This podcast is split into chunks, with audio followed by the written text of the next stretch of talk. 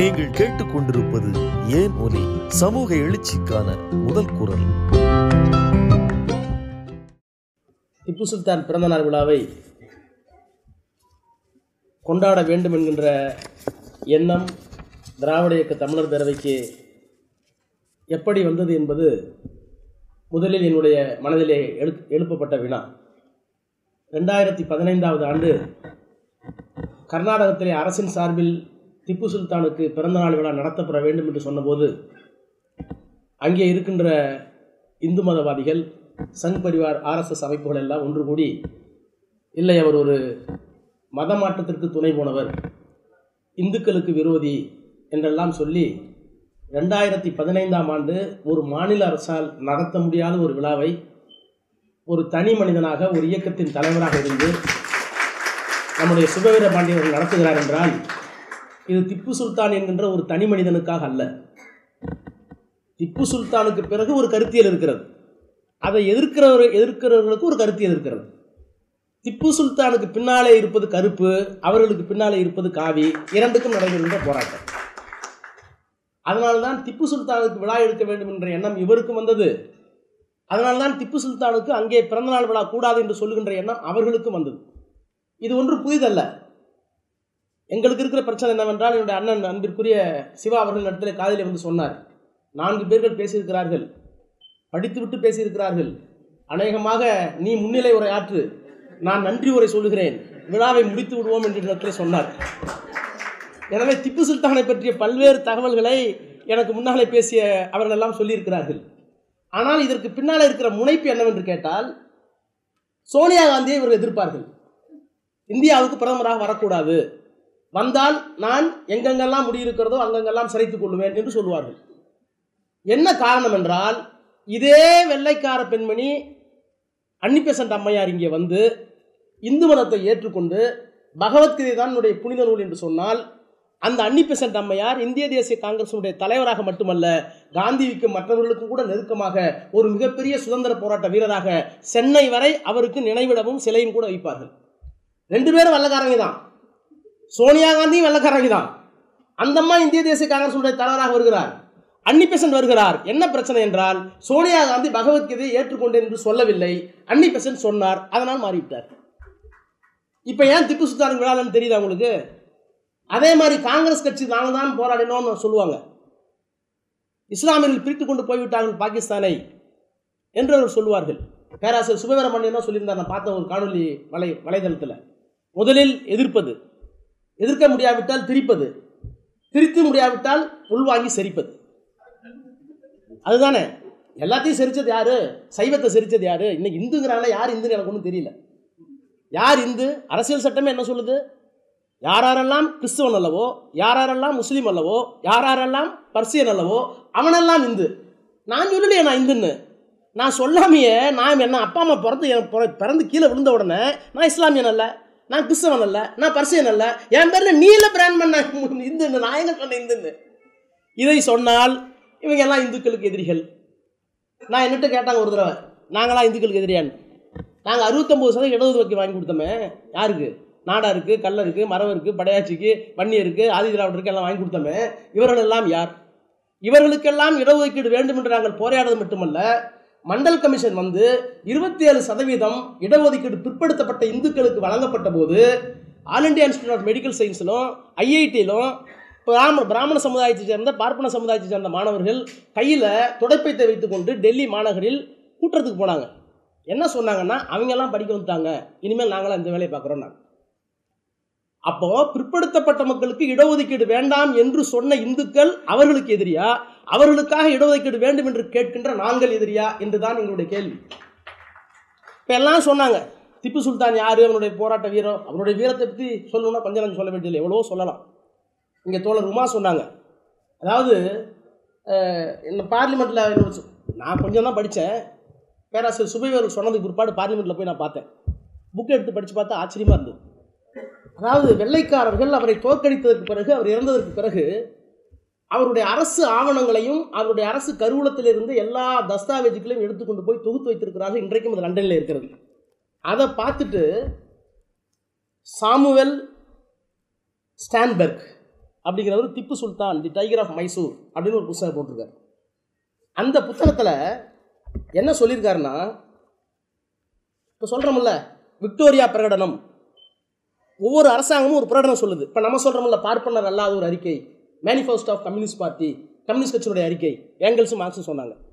அது மாதிரி நம்முடைய திராவிட இயக்க மூவர்கள் டாக்டர் நடேசன் டிஎம் நாயர் பிட்டி தியாகராயர் போன்றவர்கள்லாம் சேர்ந்து பிராமணர் அல்லாத ஒரு அறிக்கை நான் பிராமின் மேனிஃபெஸ்டோ அதை தான் நீங்கள் சொல்லிட்டு இருக்காங்க. நான் பிராமின் மேனிஃபெஸ்டோவில் சுதந்திரம் வேணான்னு சொல்லிட்டாங்க. நாங்கள் ஆட்சியை தொடர வேண்டும் என்று சொல்லுகிறார்கள்.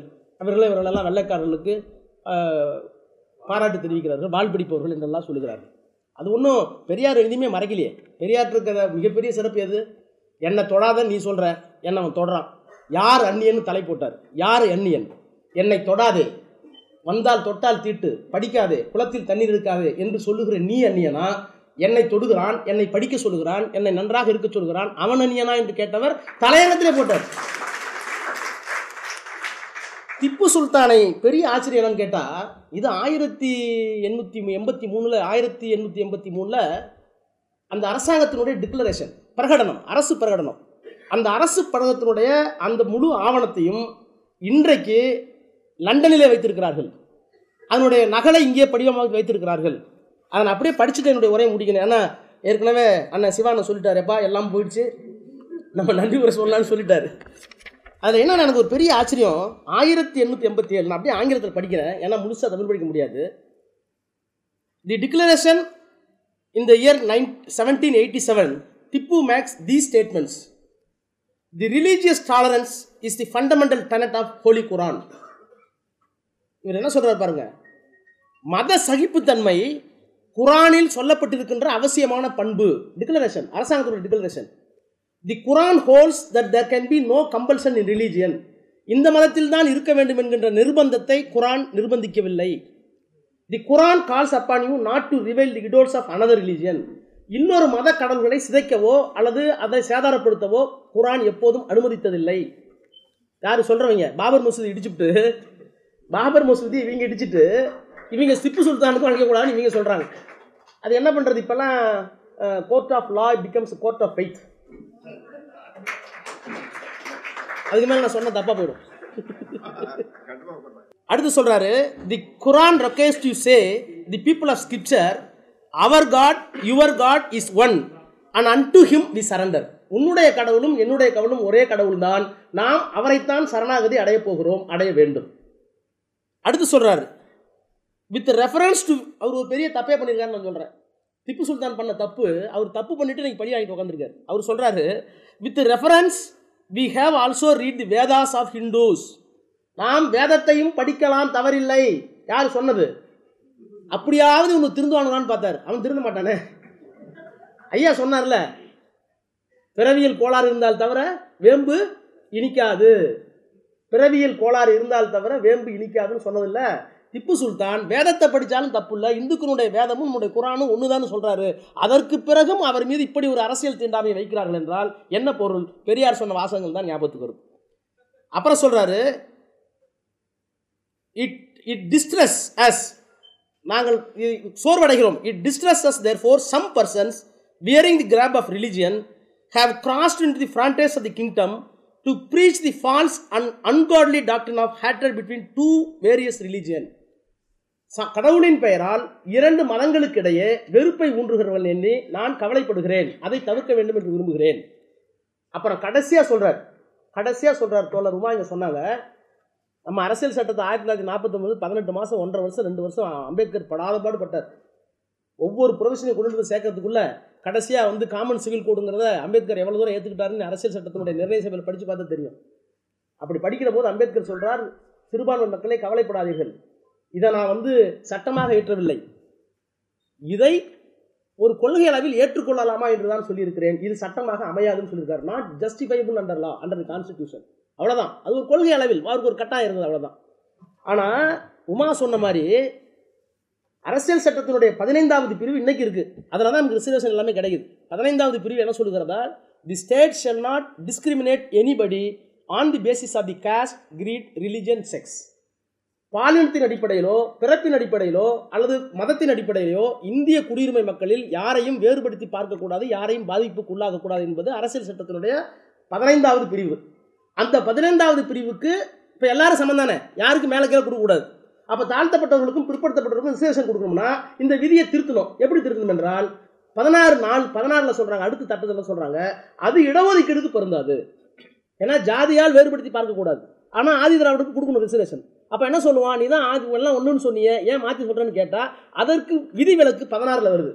இதெல்லாம் பதினாறு பதினஞ்சு எல்லாம் ஆயிரத்தி தொள்ளாயிரத்தி நாற்பத்தேழுலேருந்து நாற்பத்தி ஏழுக்குள்ள ரொம்ப கஷ்டப்பட்டு அரசியல் சட்ட நிலையில் கொண்டு வந்தார். ஆனால் திப்பு சுல்தான் அடுத்தவர் சொல்கிறார் பாருங்கள் we hereby declare from this date it shall not it shall not be lawful in the kingdom of Mysore to discriminate against anyone on the basis of the religion caste creed and sex ஆயிரத்தி ஆயிரத்தி ஆயிரத்தி தொள்ளாயிரத்தி நாற்பத்தி ஆறிலிருந்து ஐம்பதுக்கு முன்னாடி எவ்வளோ கஷ்டப்பட்ட அம்பேத்கர் இந்த பிரிவினை கொண்டு வந்து சேர்ப்பதற்கு எவ்வளோ எவ்வளோ கஷ்டப்பட்டார் நமக்கு தெரியும். ஆனால் போகிற போக்கில் அன்றைக்கு இருந்த திப்பு சுல்தான் அவர்கள் இதை செய்து முடித்திருக்கிறார்கள் என்றால் இதெல்லாம் சாதாரண விஷயம் இல்லை. அப்புறம் மதம் மாறினாங்க மதம் மாறினாங்கங்கிறாங்க. இந்த புத்தகத்திலே ரொம்ப நல்லா இருக்கு. இது நான் நான் சொல்லாமல் அதை அப்படியே படிச்சுட்டா நம்ம நல்லா இருக்கும். மதம் மாற்றினார் மதம் மாற்றினார்னு சொல்கிறாங்க இவர் கேட்குறாரு இதெல்லாம் சொல்லிட்டு however there is no smoke without fear fear fire இவ்வளவு பண்ணியிருக்கார் திப்பு சுல்தான். ஆனால் நெருப்பு இல்லாமல் போகையுமா இவரே கேட்குறாரு ஆத்தரை கேட்குறாரு சொல்லிட்டு what facts gave origin to all this tales of terror and of Tipu's religious fanaticism இப்படி திப்பு மேலே ஒரு பழி சொல்கிறாங்களே இதுக்கு இந்த நெருப்புக்கு ஆர்ஜின் எங்கே இருக்குன்னு கேட்டால் அது விளக்கமாக இருக்குது ஆனால் நான் சுருக்கி சொல்லிடுறேன். இவங்க அப்பா என்ன பண்ணுறாரு ஹைதர் அலி ஆயிரத்தி எழுநூற்றி அறுபத்தி ஒன்றில் ஹைதர் அலி கனரா கிறிஸ்டியன் அப்படின்னு ஒரு கிறிஸ்துவர் இருக்காங்க. அவர்கள் வந்து எந்த ஏரியாவில் இருக்காங்கன்னா மலபார் அண்ட் கூர்க். அவருடைய ஆட்சிக்கு உட்பட்ட மலபார் குரூப் அந்த ஏரியாவில் கனரா கிறிஸ்டின் ஒருத்தர் இருக்காங்க. இவர் முஸ்லீம் அண்ட் மன்னர் முஸ்லீம். ஹைதர் அலி அந்த கனரா கிறிஸ்துவர்கள் என்கின்ற அந்த பகுதியை தன்னோடு இணைத்து கொண்டார் போரிட்டு. இணைத்து கொண்டதற்கு பிறகும் அங்கே இருக்கிற கிறிஸ்தவர்கள் மத ரீதியாக பக்கத்தில் இருக்கிற பிரெஞ்சு நாட்டுக்காரனுடைய போர்த்துகீஸில் இருக்கிற கோவாவுக்கு தொடர்பில் இருக்கிறார்கள். அப்போ திப்பு தன்னுடைய இறையாண்மைக்குள் தன்னுடைய நாட்டுக்குள் கிறிஸ்தவர்களை கொண்டு வந்துவிட்டு நீ என்னுடைய பிரஜை என்று சொன்னதற்கு பிறகும் எந்த மதமும் பாரபட்சம் இருக்காது. என்று சொன்னதற்கு பிறகும் கவனிங்க இந்துக்கள் அல்ல. இன்னைக்கு எல்லாம் திசை திருப்புறான். நான் உண்மையை சொல்கிறேன் அவர் என்ன எழுதியிருக்காருன்னு அப்படியே சொல்கிறேன் அப்போ அந்த கிறிஸ்தவர்கள் என்ன பண்ணுறாங்க திப்பு சுல்தானுக்கு நியாயமாகவும் ஒழுக்கமாகவும் நேர்மையாகவும் இல்லை. அவருடைய விசுவாசம் மத ரீதியாக போர்ச்சுகீஸில் இருக்கின்ற அவர்கள் ஆளுகின்ற பிரெஞ்சுக்காரர்கள் ஆளுகின்ற கோவாவுடன் சொ- தொடர்பு இருக்கிறார்கள். அவர்களுக்கு ரகசியத்தெல்லாம் சொல்கிறாங்க அப்போ ஒரு வான் பண்ணுறாரு வான் பண்ணிட்டு ஒரு நாற்பதாயிரம் பேர்த்த சிறைப்பிடிச்சி கொண்டுட்டு போய் ஸ்ரீரங்கப்பட்டினம் வச்சிடறாரு. வச்சுட்டு கோவாவுக்கு லெட்டர் எழுதுறாரு. இவர்களெல்லாம் கிறிஸ்தவர்கள். இவர்களுக்கெல்லாம் பிரேயர் பண்ணுறதுக்கு என்கிட்ட சாமியார் இல்லை. உங்கள் நாட்டிலிருந்து ஒரு சாமியார் அனுப்புன்னு லெட்டர் எழுதியிருக்காரு. அந்த லெட்டர் கருவூலத்தில் இருக்கு. அந்த லெட்டர் கருவூலத்தில் இருக்கு. நான் சிறைபிடித்திருக்கிறேன். எதற்காக? அவர் மத ரீதியாக அல்ல. என்னுடைய தேசத்திற்கு துரோகம் அளித்தார்கள். இந்த தேசத்திற்கு இறையாண்மைக்கு நம்பிக்கைக்கு துரோகம் அளித்தார்கள். எனவே அவர்களை அரசியல் கைதியாக வைத்திருக்கிறேன். மத ரீதியின் அடிப்படையில் அல்ல. அவர்கள் இயேசுவை தொழ வேண்டும் என்று சொன்னால் பிரார்த்தனை செய்ய வேண்டும் என்று சொன்னால் அவர்களுக்கு சாமியார் இல்லை. உங்கள் நாட்டிலிருந்து சாமியாரை எனக்கு அனுப்புங்கள் என்று எழுதிய அரசு பூர்வமான கடிதம் இன்றைக்கு ஆவணத்தில் இருக்கு. அதுக்கு பிறகு அவங்க திருந்தல. ரகசியமா செய்தி சொல்லிடுறாங்க சில பேர் என்ன பண்றாங்க? மனப்பூர்வமா இஸ்லாமுக்கு மாறிக்கிறாங்க. சில பேர் மாறாமல் ஸ்ரீரங்கப்பட்டினத்திலிருந்து ரகசியமாக ஓலை அனுப்புகிறார்கள் பிரெஞ்சுக்கு. அவர்களை ரொம்ப சொற்பம். அவர் என்ன சொல்கிறார் நெக்லிஜிபிள்ங்கிறார் ரொம்ப சொர்க்கமானவர்களை ரொம்ப சொற்பமானவர்களை. அதுக்கு என்ன என்ன பயன்படுத்துகிறாங்கன்னா நல்ல வார்த்தை பயன்படுத்துகிறார் இந்த ஆசிரியர் எழுதுகிறார் இவர் கிறிஸ்டியன். அதனால தான் சொன்னேன். எழுதியிருக்கிற என்ன பேர்? சாமுவல் ஸ்டான்பெர்க். சாமுவல் ஸ்டான்பெர்க் எழுதியிருக்கார். Not for political consideration but for non not for religious consideration punishment சொல்கிறாரு போத் பிளஸ்ட் பை இஸ்லாம் இந்த ரெண்டு கூர்க்கு பகுதிகளையும் uh, மலபார் பகுதியில் இருக்கிற இந்த இந்த பகுதிகளை மன்னித்து விட்டவர்கள் தானாகவே முன் வந்து இஸ்லாமுக்கு மாறியவர்கள் இவர்கள் போக எஞ்சிருக்கிற சொற்பவர்களை பிளஸ்டு பை இஸ்லாம் இவரே சொல்கிறார் சொல்லிட்டு அதுக்கு என்ன சொல்கிறாரு ஆசிரியர் என்ன சொல்கிறார் he wanted to subdue and forestall rebellions இப்படி அரசுக்கு எதிராக கலகம் செய்தவர்களை ஒரு கட்டுப்பாட்டில் கொண்டு வருவதற்கும் அவர்களை அடக்கி வைப்பதற்கும் தான் அந்த மதமாற்றத்தை திப்பு சுல்தான் செய்தார் சொற்ப சொற்ப எண்ணிக்கையில். அப்போ சாமியாரை கூட்டிட்டு வந்து நீ சொல்லுனார் பிரார்த்தனை பண்ணினார் அதையும் கேட்காம ராஜதுரோகம் பண்ணுறான் அதில் கொஞ்சம் பேர் தானாகவே மதம் மாறிடுறான். சரி அரசாங்கத்துக்கு போகிற மாதிரி நல்ல மதம்ட்டு அப்புறம் அவரை விடுவிக்கிறார். விடுவித்ததுக்கு பிறகு அவர்கள் போய் என்ன சொல்லுகிறார்கள் என்றால் அவங்க சொந்தக்காரன்ட்ட போகிறான் இப்போ என்ன போய் ரிசர்வ் வச்சுட்டாங்க சிறைப்படுத்திட்டாங்க. மூணு வருஷம் நாலு வருஷம் பன்ன பன்னெண்டு வருஷம் பத்து வருஷமாக இருக்காங்க ஸ்ரீரங்கப்பட்டினத்தில் நான் திரும்ப போகிறேன் எங்கள் அப்பா அம்மாவோட சகோதரரோட. நான் முஸ்லீம் ஆகிட்டேன் அவங்க என்னவாக இருக்காங்க? இந்துவாக இருக்காங்க அது கிறிஸ்டினாக இருக்காங்க. அப்போ அவரோடு போய் சேர வேண்டும் என்று சொன்னால் நான் என்ன சொல்கிறேன் இல்லை இல்லை நானாக மாறல. நான் பயந்து போய் மாறிட்டேன் என்னை மாற்றிட்டாங்க அப்படின்னு சொல்கிறேன் இவற்றை சிலவற்றை ஆவணப்படுத்தி அது கூட கிறிஸ்தவர்கள் தான் இந்துக்கள் அல்ல. இவற்றையெல்லாம் ஆவணப்படுத்தி திப்பு சுல்தான் மதம் மாறுவதற்கு காரணமாக இருந்தார் என்கின்ற ஒரு வன்மத்தை இவர்கள் திணிக்கிறார்கள் என்றால் நீங்கள் அரசு வரலாற்றை எப்படி வேணாலும் திரிப்பாங்க அதாவது சுதந்திர போராட்டத்துக்கு முஸ்லீம்கள்லாம் எதிரிகள் தேச உணர்வு எங்களுக்கு வரதில்லம்பாங்க நான் தான் அடிக்கடி சொல்லுவேன். ஆயிரத்தி தொள்ளாயிரத்தி நாற்பத்தி ஆறில் கிரிப்ஸ் முடிவு பண்ணிட்டார். கிளம்பண்ட் அட்லி பிரதமர். இங்கிலாந்தினுடைய பிரதமர் கிளம்பண்ட் அட்லி ஆயிரத்தி தொள்ளாயிரத்தி நாற்பத்தாறில் ஒரு முடிவு பண்ணிட்டார். நாடாளுமன்றம் முடிவெடுத்து விட்டது. இனிமேலும் இந்தியாவிற்கு சுதந்திரம் தராமல் நம்மால் இருக்க இயலாது. போராட்டம் உச்சக்கட்டத்தை எட்டி விட்டது. அந்த சூழ்நிலை நாம் அடைந்து விட்டோம். ஆனால் கொடுக்கும்போது ரொம்ப ஸ்மூத்தாக கொடுத்துட்டு வரணும். எப்படி கொடுத்துட்டு வரணும்? ஜின்னா பாகிஸ்தான் கேட்குறாரு காந்தி பாகிஸ்தான் வேணான்றார்.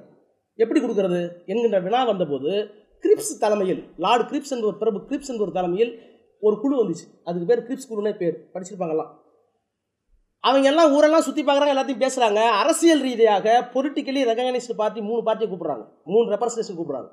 காங்கிரஸ் சார்பாக யாராச்சும் வாங்க. நம்ம என்ன பண்ணலாம்? எப்படி சுதந்திரம் கொடுக்கலாம்? முஸ்லீம் சார்பாக ஒருத்தன் வாங்க. முஸ்லீம் லீக் சார்பாக இந்த ஐநூற்றி நாற்பத்தி ரெண்டு சிறு சிறு என்னங்க சொல்கிறது சமஸ்தானங்கள். அந்த சமஸ்தானங்களுக்கு ஒரு சங்க தலைவர் இருக்கார். அவருடைய பிரதி மூணு பேர் வாங்க. இந்த மூணு பேர்த்தையும் நாங்கள் கேட்டுட்டு கடைசியாக முடிவு பண்ணுறோங்கிறாங்க அப்போது இந்திய தேசிய காங்கிரஸ் சார்பாக போனவர் அன்றைக்கு இருந்த பொதுச் செயலாளர் அபுல் கலாம் ஆசாத். அவர் ஒரு முஸ்லீம். முஸ்லீம் லீக் சார்பாக போனது முகமது ஜன்னா. அவர் முஸ்லீம். ஐநூற்றி நாற்பத்தி ரெண்டு சமஸ்தானங்களுக்கு சார்பாக போனது பீகார் நவாப். அவர் முஸ்லீம்.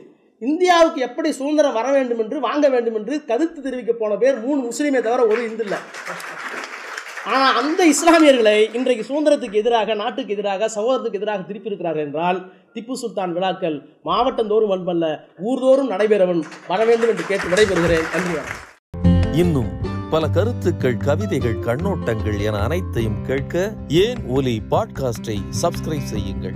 நன்றி.